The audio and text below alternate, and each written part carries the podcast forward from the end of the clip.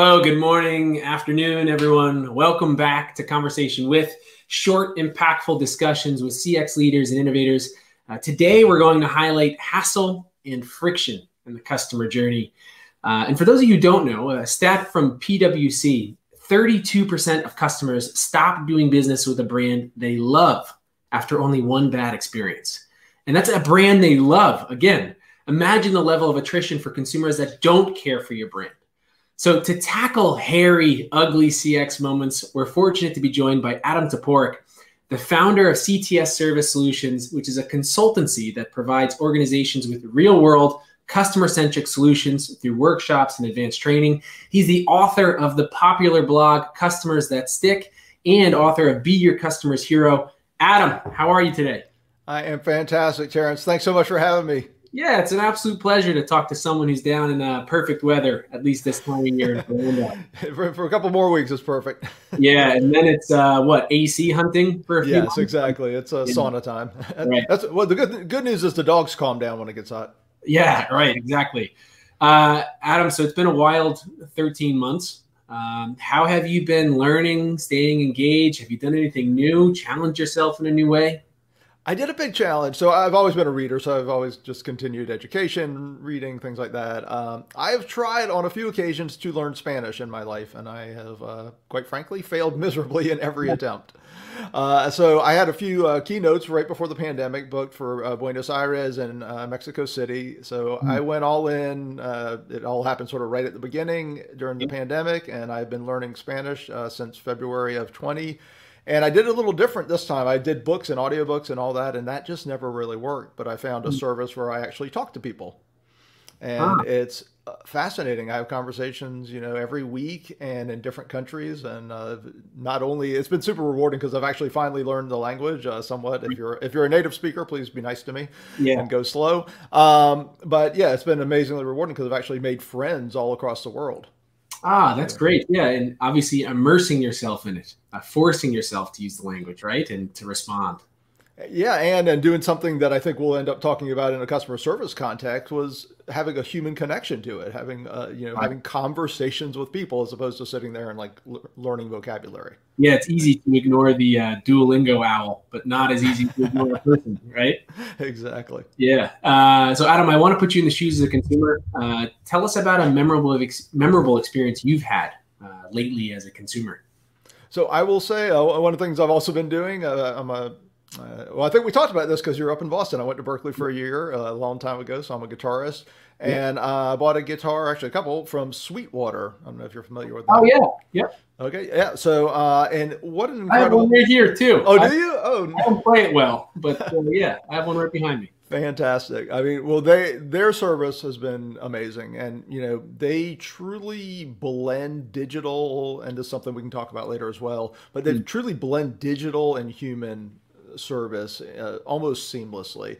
And uh, if you ever buy a guitar from them, one of the things they do is they send you the pictures of your guitar not the one from the catalog. They take a, they do a full photo shoot of the actual, you know, above a certain price range, right? I don't, think they do it for like the like the starter guitars. Yeah. But yeah, but even like a middle price range, it's not just like really nice ones. And they literally send you like almost a 360 view, all these different pictures of the mm. guitar mm. you're going to receive before you receive it. They communicate throughout the whole process because you're like, oh no, is my guitar on the way? Is it safe? Is it going to be crushed yeah. by the shipper? Uh, and it's been fantastic. And you know, spoken with them a few times, and it all seamlessly worked together. It's, it's just an incredible experience. Uh, and have you learned anything anything new about yourself as a consumer in the past twelve months? New. Um, I've reinforced. I've, I've re- Go ahead. Uh, you know, I'm old enough. There's not that much new. I, have reinforced an old uh, something I already knew about myself, which hmm. is uh, from as a consumer uh, I have very little patience for companies that waste my time anymore. Mm. And I never really have had that um, because I truly, the one thing I really focus on in my life is my time and the value of my time. Like, yeah. I, would rather somebody waste a small amount of money than uh, my time. Um, I don't show that lack of patience usually because one, I'm just that's my natural disposition, and I'm also being in the business very empathetic towards frontline service reps. So even if they are wasting my time, I don't necessarily show my lack of patience, mm. but I feel it, and it's you know, I think every year I'm a little bit more protective of my time and you know, I know we're going to talk about hassle. Obviously, that's how we titled this, and that's yeah. to me. I, I found as a consumer, I feel that on the other end. Like I truly feel when somebody's hassling me or making me jump through hoops for something that I really shouldn't have to. Yeah, and it's it's a it's a funny point to make, especially in the past, as you said, 12, 13 months when convenience, speed uh, were super uh, impressive by some, right? So to oh, yeah. patience, how do you expect to have patience at all? Um, you can get it faster from someone else, right? Well, 100%. And that's, you know, we've been talking about that for years uh, in the CX world, the Amazon effect, right? The, just the having to compete with clicking a button and getting something immediately. Right. Or now Netflix. So it is, you know, if you have a journey in which there is a lot of friction, you are starting out at a competitive disadvantage, even if the things that are setting that pace aren't in your industry. Right. Absolutely. Uh, all right. So let's get to the topic at hand the impact of hassle and friction on the customer experience. Uh, Adam, maybe to kick it off, what role does emotion play when it comes to understanding customers and what they want out of businesses? So to me, emotion dictates experience. So when I break down customer experience, it's you know you can get very complicated. It gets very complex and complicated. I basically look at the goal of customer experience is to generate positive emotion and prevent negative emotion, because we know that emotion is going to drive experience results.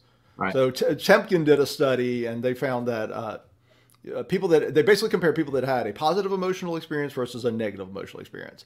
And those that had a positive emotional experience were 15 times more likely to recommend, right? That's NPS, mm. likelihood to recommend. Now, that's 15 times. That's not 15%. That's, you know, 1500%, right? Yeah. Uh, eight times more likely to trust. How important is that? Even more so in the last year. And here's the thing we're going to blow it, right? We're going to get it wrong either because we didn't execute or because we didn't meet expectations. They had a different expectation. Right. Uh, positive emotional experience versus a negative one, six times more likely to forgive. Mm. So emotion can drive incredible results from an experience perspective.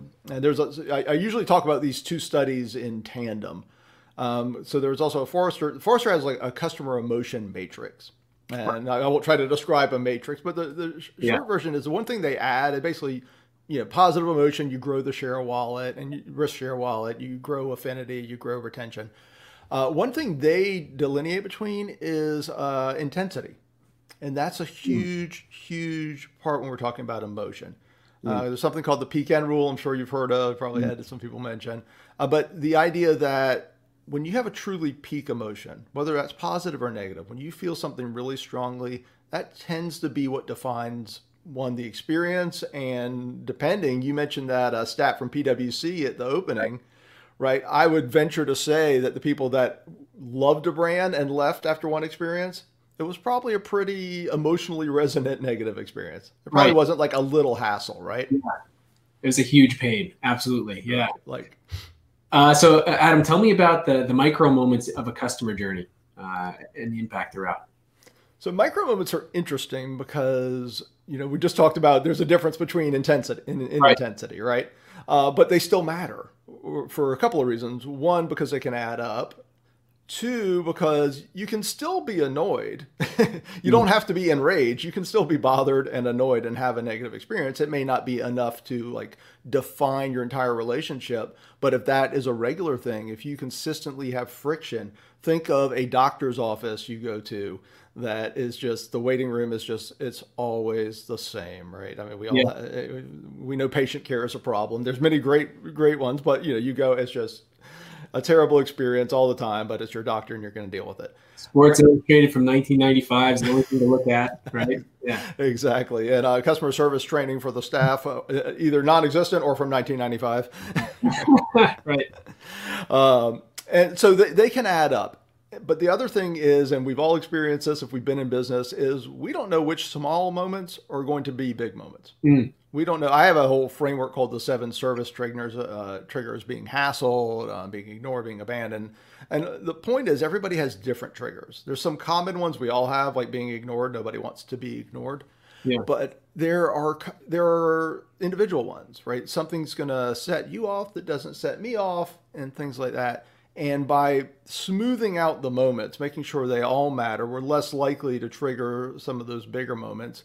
And at the minimum, we're also just creating a smoother, hassle-free experience, which you know we already talked about is the expectation now. Yeah, and so it really is about you know those micro moments, as you said, smoothing them out, making sure that there is no hassle and friction throughout them, because that's of course when we can expect the emotion to really jar up again, right? Either in a positive or a negative way. Yeah, hundred percent. Because I mean, it, and the catch is, you know, positive emotions a little more difficult when we're talking about friction because they ex- like that's the baseline, the table stakes, mm-hmm. as we you know like to say in business, right? Mm-hmm. I mean, that's they expect frictionless now. Right. Yeah, there may be a context where they don't, and you can wow them if you if you uh, move to another city and the DMV is like run like an Amazon, like you know, is like amazing, right? You're and I've had that. I've actually gone to a DMV like they they were for the DMV. It was they were on top of it. They did a great job, mm. um, and you know that's because the baseline there is different. If the baseline is ordering something off a, a digital app, mm. and they're an Amazon Prime customer, you're going to have to have your A game, right? Yeah. Uh, and a topical example that I'll use, similar to your DMV, uh, I actually had a pleasant experience with my taxes this year. Uh, it seemed too easy. and because there's a lot of jokes going around these days about, uh, you know, for tax season, you have to essentially guess how much you owe and then make that payment. And if you don't do it, they penalize you, right? There's a big long go- joke about that. Uh, but yeah, I had an experience that was so easy, I began to second guess if I was doing something wrong or if I was being scammed. Uh, You're like, this cannot be possible. Yeah, it doesn't seem real. This couldn't be them. Uh, all right, that's so ama- that's amazing. Yeah, it was a good good thing, and I haven't found a DMV that I've appreciated yet, though. So, uh, well, well, you know, we were Wow. Go, go, ahead. Sorry, I was going to say, Terry, real quickly. You know, we were talking offline about uh, receiving the vaccine. Yeah. I because our expectations for government are pretty low as as as a rule, right? I mean, mm-hmm. government service. I had the most amazing experience. I was blown away. It was literally a perfect experience. Like nothing was wrong. And I had such low expectations, I have to admit, not that I'm down on government. I know a lot of departments and a lot right. of governments do deliver great service, but let's face it, over our lifetimes, you know, we've experienced uh, less than that. Uh, it was amazing to see, right? Because my baseline, but it, it was good for anybody. Right. Like it was good for a private company. It was an excellent, they did an incredible job in my county. Yeah, and a lot of, uh, I'll say, uh, over communicating, which is good too, right? Of course, that's uh, a necessity. All right, so let's talk about empathy in the customer journey. How do we deliver on that going forward in 2021?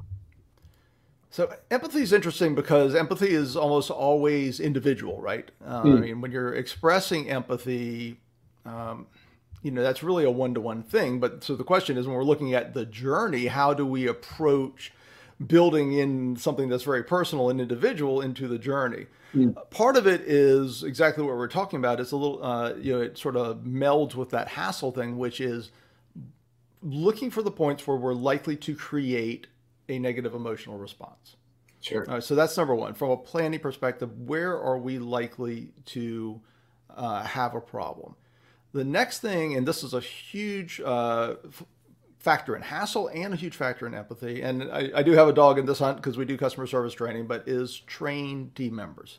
Mm. Because if you do not train your teams, I always say, you know, it's anybody with a good personality and decent communication can do you know, sort of positive, proactive customer service. Right. Where we fall apart is when we have to react to a problem, right? When we're not designed to get cussed at, yelled at, screamed at, and go, "Well, thank you, ma'am. I'd love to help you with that." Right? That that's not how we're wired. We have a, we have our own emotional responses. We have our own sort of instinctual responses. So training is huge because one of the things and one of the cornerstones of our training and this goes back to stephen covey's seven habits his great mm. story about the on the subway. I don't know if we want to tell it here but it's this idea you don't know your customer's story.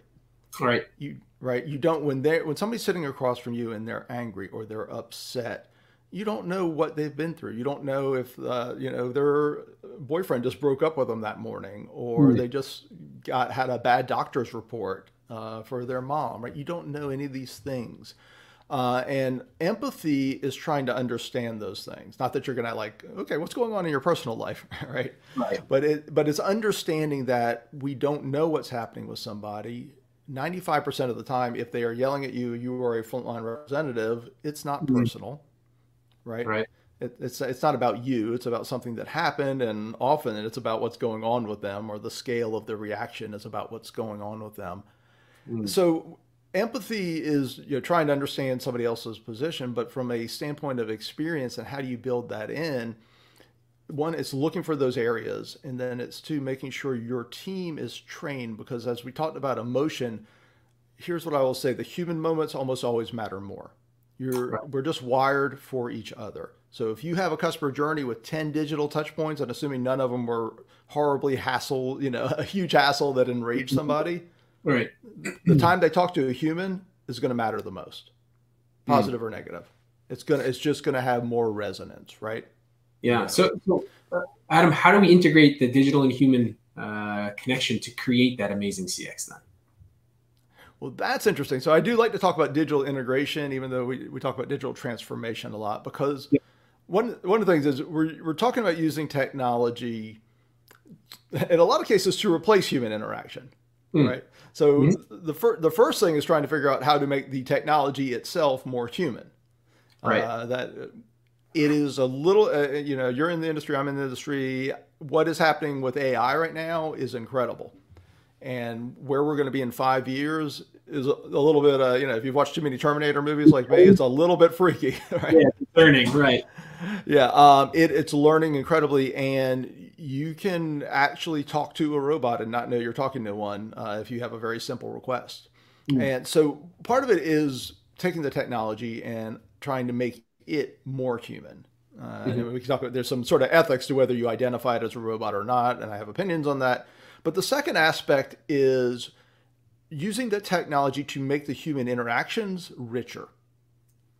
Okay, because we're still going to have the human interactions depending on the uh, the industry and depending on the customer's journey. And you know, technology can be either the greatest sort of uh, reducer of hassle or the greatest creator of hassle. Mm. Because it's great when the app works. It's not that great when the app doesn't work. Right. Right. It's yeah. great when I can find what I want on the app. It's not that great when I can't find what I want on the app.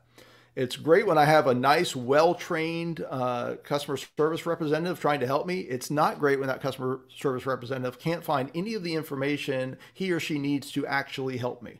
Mm. So, technology, when we talk about this idea of integration, is melding it throughout the entire journey, right? Making sure that it is actually uh, creating a great experience when it is the experience and supporting a great experience when it's in the background. Mm. Uh, and you, you mentioned your opinion on uh, being upfront, whether it is uh, AI or a bot in that scenario. Uh, am I allowed to ask your opinion, Adam? Sure, absolutely, hundred percent. I'm here for it. Uh, yeah, I, I, think you should identify it. I don't. I don't have a I don't think you're a bad company if you don't. I don't have a right. like huge moral like problem if you don't. I do yeah. think you should. And even if it's something like uh, Alice bot, right? You don't have to be like this is a bot, a legal disclaimer. Just right. something that says it. It's not Alice. It's Alice oh. bot, right? I'm in violent agreement with you because I feel like if I think I'm talking to a human and I find out I'm not, that's a very irritating scenario for me. Like uh, you exactly. can't even help me, right? Exactly. Exactly. I, th- I, think it sets the expectation. One, particularly right now, um, just even putting aside ethics, just talking about the experience. And to your point, right. Uh, you know, right now the bots aren't that good. Your event, uh, if if you have anything below sort of a above sort of a level two question, you're going to have to get transferred to a human. And going, oh no, that wasn't a human. I'm now waiting. Right. Uh, to your yeah. point, yeah, that's not a great experience. So uh, the theme of being a hero comes up a lot in your work. Uh, obviously, your book, as I mentioned before, be your customer's hero and your hero class customer experience. Uh, what does this mean, and how can it help other organizations? So, in the book, uh, and this is interesting because my the book came out. You can sort of see it in the background. I think it's out of frame a little. Uh, the book came out in 2015, and and uh, at the end of the book, I sort of like, what is a hero class experience? What does it mean to be hero class? Which is sort of how we frame it. Mm. And I had three uh, basically steps. As one is meet and whenever possible exceed expectations. Mm. Uh, two, provide a hassle-free, frictionless experience, which we're talking about today. Yeah. And three, and this is the hardest one for me and pretty much everyone on Earth, do both of the above consistently, mm. uh, which is the challenge, of course. Right. Uh, and now I would say I, have said this a few times. If I wrote the book today, I would add a fourth one, and that is create a positive, emotionally resonant experience. Hmm. Now I talked about emotion when I was uh, writing Hero some, but in the ensuing years, in the five or six years since Hero came out, I've re- one the research has you know come out. It's really shown uh, how yep. powerful emotion is. And I've really started to focus on it more and understand how much it defines experience. So if I were to, uh, you know, release version two, I would add the uh, create a positive, emotionally resonant experience to that. Hmm. Uh, my last question for you, Adam, is, is a little off track, of course, but uh, looking forward into 2021, uh, do you have any uh, future highlights that you're going to be looking for in this year in, in, as it pertains to customer experience? Uh, maybe key rollouts or features or functionality. Maybe it is largely due to AI. Uh, what are you kind of looking for in this year, 2021, to as we come out of this, come out of us, say we are still in the digital transformation. Yes. Uh, uh, yeah, as it uh, well, I think I don't know that there will be anything particularly new as much as I think we're just going to see a continuation of 2020, which is you know, this has been uh, the pandemic was essentially you know putting kerosene on processes that were already happening. Right. Right. I mean, yeah. the companies that were already digitally transforming, they were in a great position because they're like, okay, we were already doing this. Now we just have five times the budget because we have to. Right. Boom, let's go. Um, so that you know those, those companies were able to pivot immediately, and we're and you were able to see that, right? And then I think that's just going to continue. I think uh, both uh, that digital transformation, including AI, uh, and just sort of more basic digital transformation, will just continue to ramp up.